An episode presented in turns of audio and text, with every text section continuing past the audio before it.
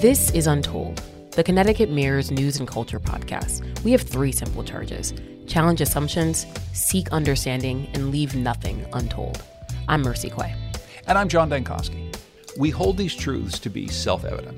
All this season, we've been examining Thomas Jefferson's words from the Declaration of Independence to see if they still ring true for us today. Just 15 years after the Declaration was written, James Madison penned the Second Amendment, telling us that the right of the people to keep and bear arms shall not be infringed. It's another old phrase that has profoundly shaped our modern society. Each year for the last five years, more people under the age of 24 have died from gunshot wounds than in car crashes in the U.S. Just let that sink in. And many more Americans are also beginning to cite gun violence as a deciding factor in their vote. 90% of people questioned in a major poll this summer said gun control was important, and they rated it as one of their top three issues alongside inflation and the economy. Year after year, the city of Hartford sees the highest number of gun deaths in the state, an average of 25 a year since 2015. And on this episode, we'll find out what that looks like from someone who sees that violence up close. We're going to sit down with Tyrone Bynum, who works with Hartford Communities That Care. When a gunshot victim arrives in the emergency room, it's his job to be there to offer support and counseling. Because usually, when you're traumatized or just recently in the moment been wounded, you're more likely to listen and be open to help. So, in those moments, we try to build a bond of trust and safety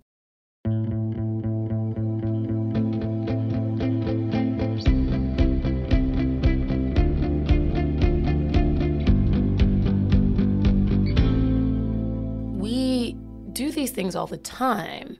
We say, all right, something is self evident, and then we do jumping jacks with our hands, mm-hmm. yeah. right? To figure out how it might be self evident.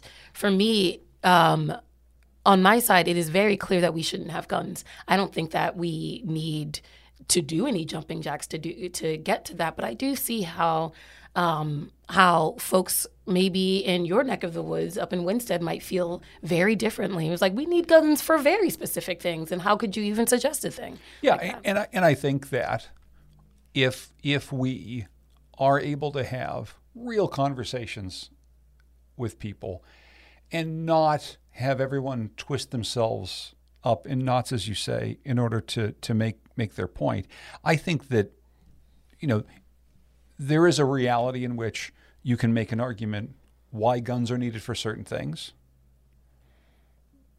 and why guns aren't needed for other things at all. Mm-hmm. Why certain guns might be needed, but why certain guns should be banned and no one should have them. Mm-hmm. And I think where I come from as a, as a journalist, I, I, I try to look at you know preponderance of evidence let's try to get to the truth as much as we possibly can.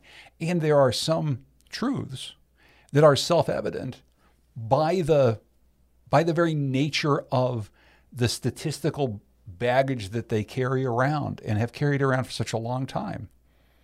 And the fact is is that in places where there are more guns, more people die from guns. Yep.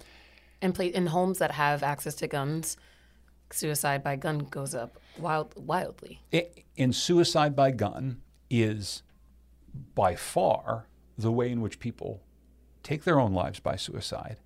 And it is a very, again, scientifically, it is shown to be a very short jump between a suicidal ideation, the presence of a gun, and an action which can never be taken back. Right. That is proven to be such a short little distance that we could save hundreds of thousands of lives by making a few small exactly changes. Mm-hmm.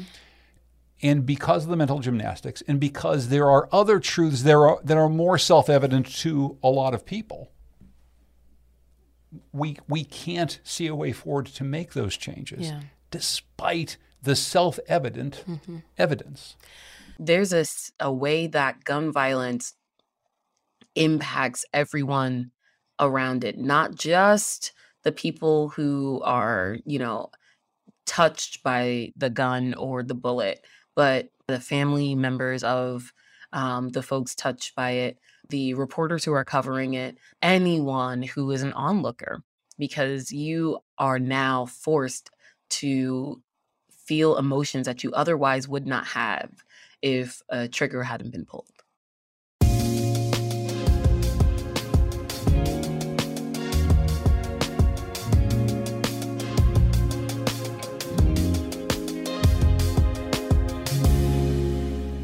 Give, give me your name and tell me what you do for a living.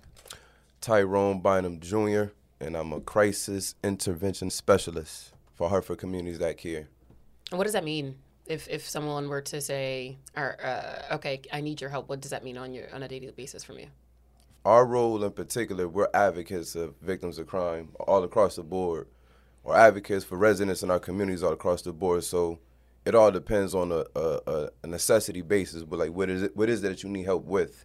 More times than not, we um we'll get a phone call from St. Francis Hospital, um, alerting us that someone's just been victimized either by a gunshot wound, or um, a stabbing, or physical assault. Um, our team will show up at the hospital within 15 minutes. We get there, we um, meet with the charge nurse then after that, if we're lucky, if the victim survives their injuries, we meet with them bedside, and it's a term they use called the golden moment. Because usually when you're um, traumatized or just really recently in the moment been wounded, you're more likely to listen and be open to open to help. So in those moments, we try to build a bond of trust and safety with the person that just been wounded. Then we offer them services to see if they want them when they leave or get discharged maybe physical therapy, clinical therapy, relocation, job readiness, anything they need to um, get them out of that perpetuated cycle of being um, victimized. The doctors do their best part, but it's elements in there that the doctors can't always heal. Mm-hmm. And it's mm-hmm. sometimes the psychological part, you know, and going back into these environments in which they were just wounded. So our job is not only on the surface level to provide services, but to heal. Mm-hmm. Yeah, I, I never heard that term, the golden moment. Yeah, no, uh, certainly, like certainly not. It, when yeah. it comes to sort of crisis prevention and crisis intervention. When you show up, mm-hmm. when someone is at St. Francis Hospital, mm-hmm. g- g- tell us a story, if you would. I mean, give give me an example of of what that looks like. What what maybe the individual and the families have gone through. Um, I'll share two stories that speak to two different normalities. I remember one circumstance, um, a young man was wounded by a gunshot, and we came and just based off his size and age, it was just like, wow, man, I hope this little dude is gonna be okay. He seemed to be going through a shock. We speak to him, so like, let's go speak to his family. And the family, in but so many ways, was like, he'll be back again, or like, that's not the first time. And we understand it, but it was just one of those things like, wow, a bullet really rips through your flesh and it causes damage inside of muscles you'll never see. And that takes time to heal, and you got to be in an environment where you could be safe. You got victims who get discharged and go back to the same environment the same day sometimes if they're not connected to services. Mm-hmm. So, in that piece, I was just like, wow, I don't think they really know what just occurred, but we've normalized violence so much that it's like, all right, long as he's not dead, we can live with it. Then we didn't have a circumstance where an individual um, had just been the victim of homicide.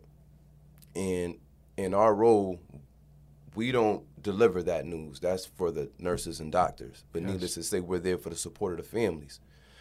So this was a time where we about to see a mother's reality uh-huh. change. Uh-huh. Like, and I remember we brought him in the family room, and the mother came in, and already the families are praying, but the doctors already know. So you watching the doctors know, and then seeing a family pray. That element right there is just like, damn, like it's chewing me up because it's like wow. this family is praying to God, but this doctor knows. They're praying for something that we absolutely know is, is not going to happen. Oh. So when the doctor comes in and you just see the family holding hands tight, crying, and they're just waiting, praying, and then the doctor says, We done all we can do. I'm sorry. There's a scream that a mother has that's it echoes for life like like like it, it it's literally spirit changing because that scream is a scream for however long that that child, say if the child was 18, or even if the individual was 34, if the mother is there, that's a 34 year burst, an 18 year old burst of pain. And, and when you hear it, it's hard being professional because we're there for support, we're there for advocacy. So we have to be as strong as we can. Mm-hmm. It's hard.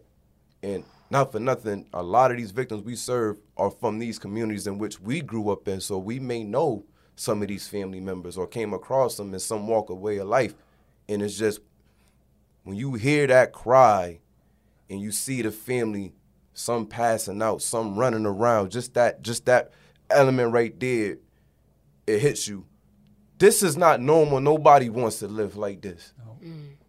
This part right here, who who who says people chooses and wants to experience this right here? Mm. This is frightening mm-hmm. and it's life changing, but it reminds me why our work is necessary to be able to convey, please get out of line of fire, please change, because it's been documented that if you don't get services and you've been a victim of crime, you'll either come back again or you'll die your next time. Mm-hmm through a pathology of time, this is their normality.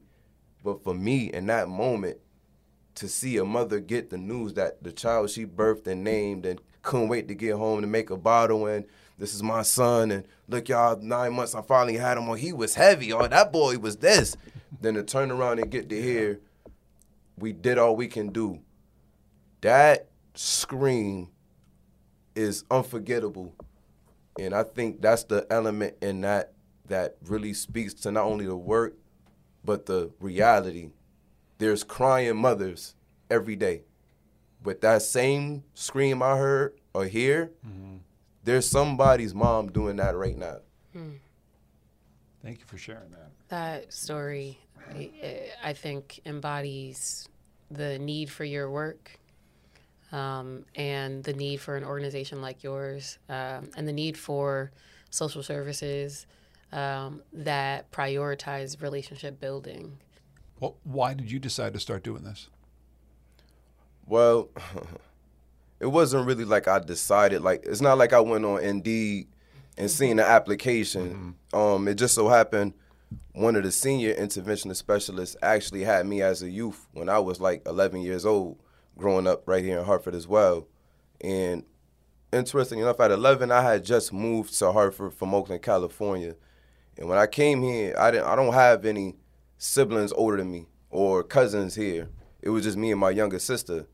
So when we moved here, those moments there was elements of vulnerability, um, fear of not knowing, um, the fear of missing out, not being included, because here I am from a whole nother state. Needless to say, this is still my adolescent days and young men are aggressive. We're trying to find ourselves. And in those moments, my mother didn't have the resources um, in the household to sustain me. My father worked three jobs, so there was a program that one of our interventionist specialists started at that time, and it was called the 21st Century Program. And it reached out to young individuals in the city. You'll come before, after school, during the summer. And the um, best part about it was a lot of the um, staff and faculty that was like the counselors, they were only like five or six, seven years older than us. So they had a relatively good bond of being able to connect with us, but that maturity and skills to have us deal with a lot of our emotional pain. And it was just a great environment. And then from there, just so happened that they took a liking to me. And once we built those bonds and relationships, they um offered me a job, and I um happily off um took it. I, I want to get back to to the people that you work with when you talk about working with victims. Uh, victim means something different everywhere. Right. And I sense as you talk about victims that you're talking about people, they may well have also been perpetrators at some time. Mm-hmm. But there's a, you seem to be giving us a different definition of what a victim is that you're trying to help. Can you just talk that through a little bit with me? Sure. And I'm happy you mentioned that because of course, if you're a victim and you've been on the receiving end, you're a victim. However, especially when it comes to violence and gun violence, perpetuators are victims as well. Mm-hmm. Usually, what happens is when the individual has been victimized violently, just like if you have a dilemma in school, you want to ask the best professor, the best tutor, how do I solve this issue?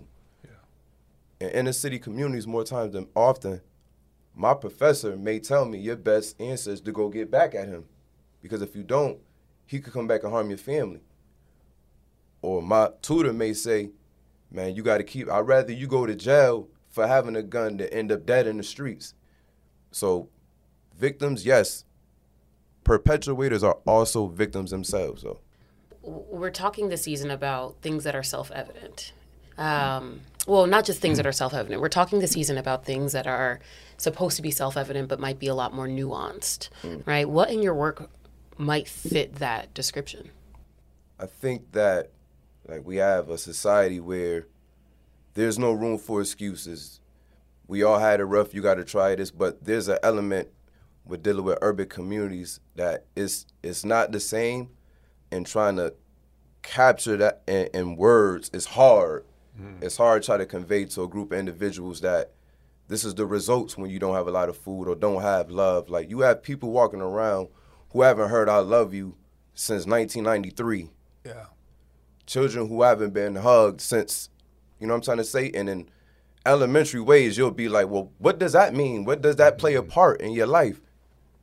You ask yourself, how would you feel if you never seen or heard love or mm. guaranteed something to eat or, but having to convey this into a data infographic model for everybody university to understand yeah. it. That's the hardest part. That's from a policy standpoint, when people look at, you know, how are we going to help Hartford, Connecticut? Well, if we give people jobs, if we give them economic opportunity, if we give them better schools, and these are the ways that policymakers think. But I have never, I've talked to thousands of politicians, I've literally never heard anybody say what you just said, which is, it'd be nice to hear I love you. Yeah. Like that matters, right? It's so unfortunate because it almost takes like a. It's almost um. You ever heard the story of uh, um what's what's his name Squanto? Hmm. The indigenous person. He was on. He had to be in between the um the colonists and his tribe. He had yeah, to, yeah, yeah. he had he had to speak two different dialects to communicate. Needless to say, it's almost like that mm-hmm. because building that bridge is always challenging because the internalization.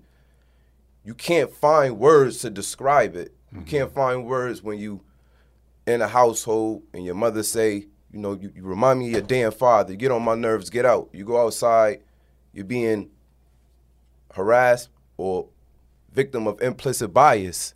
People thinking you're a threat, people feeling like you're going to do something and you're not. That internalized pain is like walking around with a, a, a, anchor. Mm. It's, it's simple things such as I love you that can change your life around. I don't agree or condone gun violence.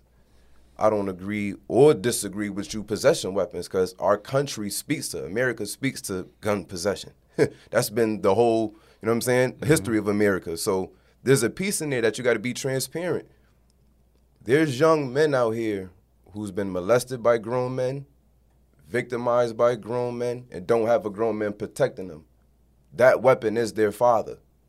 Mm-hmm. And what makes it sad is they didn't wake up like that you know what I'm saying? So yep. it's it's a pathology and it's a perpetuation because there's a loss, there's a there's a gap in there that's missing. But needless to say, a lot of our circumstances from weapons come from self-defense and safety. America prides itself on having a weapon and carrying and protecting yourself, protecting and serving, being patriotic. This comes with having protection. Like mm-hmm. so what's the difference between a soldier with the American flag with his weapon, I'm gonna protect and serve my country. Then one of my brothers outside with a hat on with his gun saying I'm protecting and serving my neighborhood. Mm. Are you saying that you condone or that you understand the possession of guns um, for safety in some of these certain scenarios? I overstand. Mm. I overstand it. It stems from what each and every human in this room wants to have in their life, and that's a sense of safety. Because this is the this is sometimes this is the perception. people wake up, listen to rap music, drink, smoke weed, go outside and want to be ignorant. And that's furthest from the truth. And that, when you're told that and you internalize it and you know it's not the truth, that's a duality combat within yourself. Because now I'm fighting this this perception that's being delivered to me. This is not even a fact. This is being delivered to me over and over and over. My community may not have the resilience I do to be like that's not true. Say if they buy into it and believe it, it gets to be a different war to the point where my mind I can't focus on furthering my ed- education or want to get trainers to be a better person. I could really think straight, and it's those parts, like I said, them intangible things you can't touch. That means way more than data. I spend a lot of time, and especially this season, thinking about how the issue of gun control should be a, a an obvious conversation, an open and shut conversation. Mm. What you just said gives me a perspective of it's not actually that obvious. And the things that we have been most concerned about, we can probably look at from a different lens. That's the goal. That's the goal because what makes one person laugh makes another cry. So it's all about being empathetic and transparent. No one wants to walk around with a weapon knowing if I get caught with this, I'll have to go to jail. But no one wants to walk around feeling like at any given moment I'm vulnerable, I'm scared, I'm fearful. And unfortunately, I don't know how it is to be in a woman's body. But as men, that's a different type of walk when you're fearful. You're, you're willing to do whatever it takes to defend yourself, not because you maliciously have it in your DNA to cause harm. That's a defense mechanism when you're unsafe. Hmm. It gets to be tricky. It gets to be mm-hmm. scary. It gets to be very fearful. Well, one of the things that, that we do get to when we talk about gun control, you know, there's a lot of simplistic prescriptions for how to solve it, right? And one of the simplistic prescriptions actually bears itself out in data. Mm. Places where there are fewer guns have less gun violence, and places where there are more guns have more gun violence. Mm. So, from your perspective, if there were just fewer guns, if fewer people felt like they needed to protect themselves in that way, would there be less violence, or is that a is that not the right way to look at it? If you look at circumstances in the past with urban communities, this wasn't always the case. During the 50s and 60s, the the amount of um, two parent households exceeds what we see now. The the values, the community camaraderie, these elements you can't touch were a part of the structure. So it wasn't a normality of violence, if you will. You may have skirmishes, but if you speak to those individuals that I was fortunate enough to come across, and even if you just read, there wasn't a plethora of murders going on in urban communities during the 50s and 60s because they were too busy working together, going against the powers that be. So it was more team, if anything. It you had was, a collective issue that you needed to. It was a whole different walk. Then once you get to the 70s, when you had the whole war going on, a lot of fathers, uncles, and brothers were taken from their homes and go to the war. The majority of those who came back came back with habits, drug habits, and dealing with post-traumatic stress from coming from war areas. Now you putting them back into areas without the proper medical treatment, rehabilitation practices. So now they're dealing with symptoms that take professional clinical help. and you put them back in these environments. Mm-hmm. Then you have the whole war on drugs in the 80s. Then you have the whole mass incarceration. So there's been generational circumstances that made it harder. But if you go back to the foundation, you would see this was not always the case. So I agree. Less guns, you will have less gun violence because that's been proven. There's been areas right here in Hartford that were not what they are now. And if you look at them now, one of the most biggest common denominators is the access and uses of guns.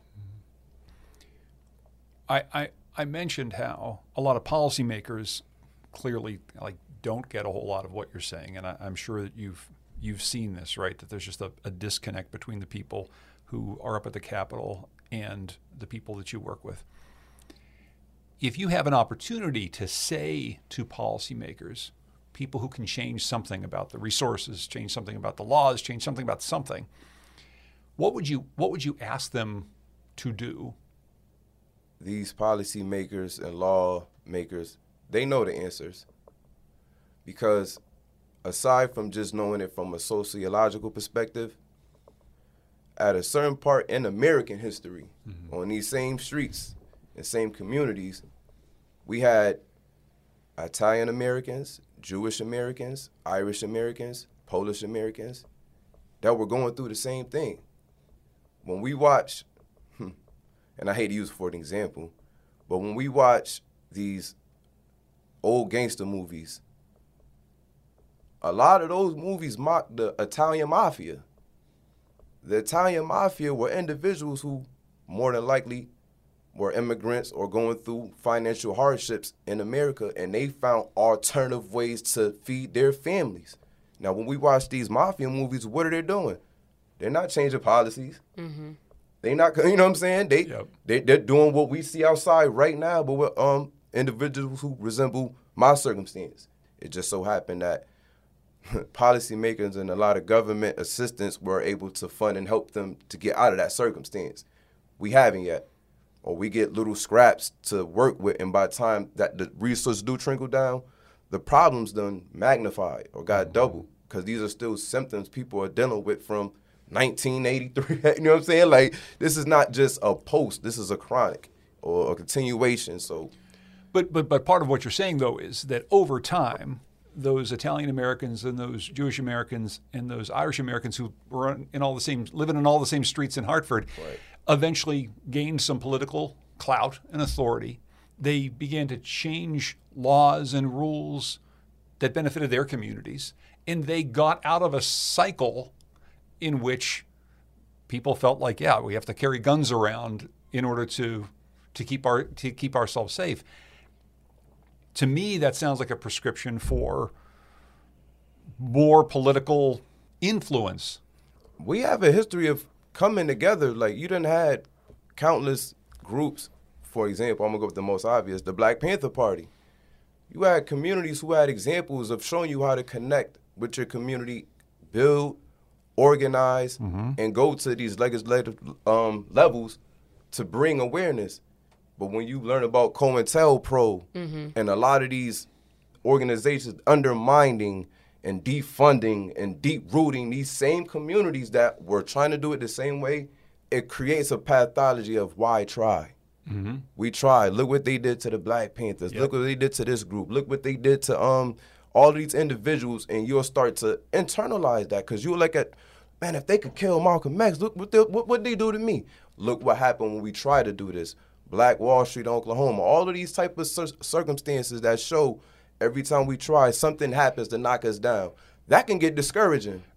Well, yeah, and, and, I just want to say, I don't want to make it sound like, well, obviously, if we just had more, well, th- no, no, that, no, that's absolutely. It's right. but that's the missing part. The missing part of this is is that there's been this lack of ability to do that because of what you just said. Yeah, absolutely, and I think that there's also the element of of whiteness, right? That eventually all of these classes that we're talking about, Polish Americans, Irish Americans, Italian Americans, had the ability to shirk their cultural or heritage identity and say, no, I'm now white. And if you can if you can buy into whiteness, right, then you have you now have a currency that is worth more than you lost. Mm-hmm. Now black and brown people will never be able to buy into whiteness. And it's also when you're talking about these movies that we see, mafia movies, when we it's also also the reason why we look at you know, we look at, you know, A Bronx Tale or we look at The Sopranos, The Godfather, and we, we, we romanticize mm-hmm. that lifestyle. Mm-hmm. But if you look at, for instance, Paid in Full or Belly, that's a completely different lifestyle. And most people won't even know what those movies are. It's, it's, it's, it's literally, it's a, it's a criminal gangster lifestyle just played out in different ways, in, exactly. different, in different places. Mm-hmm. But the mm-hmm. fact is, is that as soon as you put a black face on it, it becomes a very different thing in the public's consciousness. Absolutely. Oh, absolutely. What gives you hope inside of your work? I mean, tell me about the way that you hope is a discipline, right? I was talking Absolutely. about this to someone else recently. The, the, hope is a discipline. Absolutely. So how do you remain disciplined in that hope? Looking at those who did the did the work before me and looking at those who will need the work later. Really just keeping in mind people had it worse than me. I always tell myself, better kings dealt with worse things. Hmm. So if there's an element in which individuals who had less resources than me was able to sustain and reach goals as far as this work, there's no excuse for me. So my hope lies in just knowing where there's a will, there's a way, and if I care enough, I'll I'll find a way. And do you bring that that discipline, that hope, that m- point of view that you just mentioned Mm-hmm. to the victims that you're working with? Um. Now, th- hope. Sometimes yes, but there's a there's also a piece in there where you got to meet individuals where they are, and a lot of times we're dealing with individuals who don't know they're living in traumatic situations, Uh-huh. and sometimes speaking to certain pathologies, you can actually make someone feel offended mm-hmm. or make them feel belittled if you speak in high regard of a hopeful type. Of it's, it's all it's, it's it's a different walk each person. Mm. Each victim has different needs to be met. Some may not want to further their secondary educational skills. Some may not feel like they need to relocate. Some may just feel they need more hours at work. Mm. Some may just feel well i just need to help with this one bill. And there's an element in there that's safety looks and feel differently to all of us. So essentially, whatever looks safe or feels safe, that's what we try to engage with the victims for. Mm. Because it's always cool to leave Yeah. some room for hope, mm-hmm. to give a, a big vision for them to try to, you know, embody. But it starts with safety first. And sometimes it, it takes five years to get a person to feel safe. Mm. So not having a concept of time is essential for me at least. Mm. the work that you do and others who do work like yours, um, when you show up for victims without a gun, it's a very different message than when you show up for victims with a gun. I mean, there's a reason why people call the police because they're scared, because something's happened, because their house has been broken into, whatever. But when the first thing that happens is someone shows up with a sidearm, I don't know, it feels like it sends a very different message. And there's been a lot of talk in terms of police report, reform over the course of the last couple of years that when people say defund the police, it's not just, you know, disband the police, but it's it's have more people show up like you Right. without a gun on on their hip to try to help as opposed to the first person that they see being someone who's carrying a lethal weapon. I always felt like the tongue is all mightier than the sword anyway. Mm-hmm. you could reach a, a, a person one time with the right words. I got to carry that gun with me all the time to keep you in place. Mm. Yes. If I say one thing right the one, one time, I don't need a gun. So individuals want to feel like individuals. They want to feel like humans. I want to feel dignified. I want to feel be transparent. The presence of a gun is is is such a different demoralizing situation because at any given moment you're controlling my life. Right. At any given moment, my life can change depending on how you feel. Whereas in if I don't have a weapon and I'm giving you the floor to talk and you can speak, you feel so much better at least releasing. Well, some. you're, you're on even ground, right? You're both speaking from the same place Exactly. of safety. Exactly. That's the important thing. And it also it also uh, offers this perception of, in addition to being on even ground, you're not an authority here. You're you're a friend, right? You're, you're a support system as opposed to an authority. Advocate. Yeah. I'm here for you. You tell me what do you need. Right. And sometimes our people don't know how to hear or um, react when they hear something like that because you've been beaten down for so long. How you feel don't matter. I'm gonna tell you what you're gonna do. This is what you're gonna take. When you give an individual a chance to speak to their safety, their necessities, their wants, their needs, their desires, you are, in but so many ways, changing their brain activity. That that's life. That's that's I think that's that was in so many ways to be not too religious, but to be symbolic on the whole story with Jesus and Lazarus. We see Lazarus and wake him up every day. Hmm. Hmm. Every day we waking someone up from the dead. So everyone wants to feel loved. My young dudes I build with all the time. Some of them are high risk youth. Some of them may be perpetuators and victims of crime. But I remind them, when you were born, somebody had the greatest time of their life. You brought a a spark to somebody. Don't forget that. You weren't just born just to be here. Somebody was over happily and and, and, and br- you were their heavenly deliverance. Don't lose that. So we have to remind constantly we're people first, and humans first. Tyrone, thank you. Thank you so much for the work that you do and for joining us today. Thank you for inviting me and having me and being patient. I know I could talk a lot. Needless to say, I definitely um enjoyed this dialogue. It was very, very. I had a lot of substance. Thank Absolutely. you so much. This is Untold, a Connecticut Mirror podcast. You can go to ctmirror.org slash untold for bonus content and photos from this episode. Look us up on social, drop us an email. Don't forget to send us your untold stories and tell us what's going on in your community. Oh, and if you like what you've heard, leave us a review and share this episode with a friend who'd love it too. Our music is composed and produced by Mark Lyon. Graphic design for Untold is by Jordana Hertz. We have digital support from Kyle Constable. Untold is produced and edited by Harriet Jones. Thanks to the Connecticut Mirror's executive editor Beth Hamilton and publisher Bruce Putterman.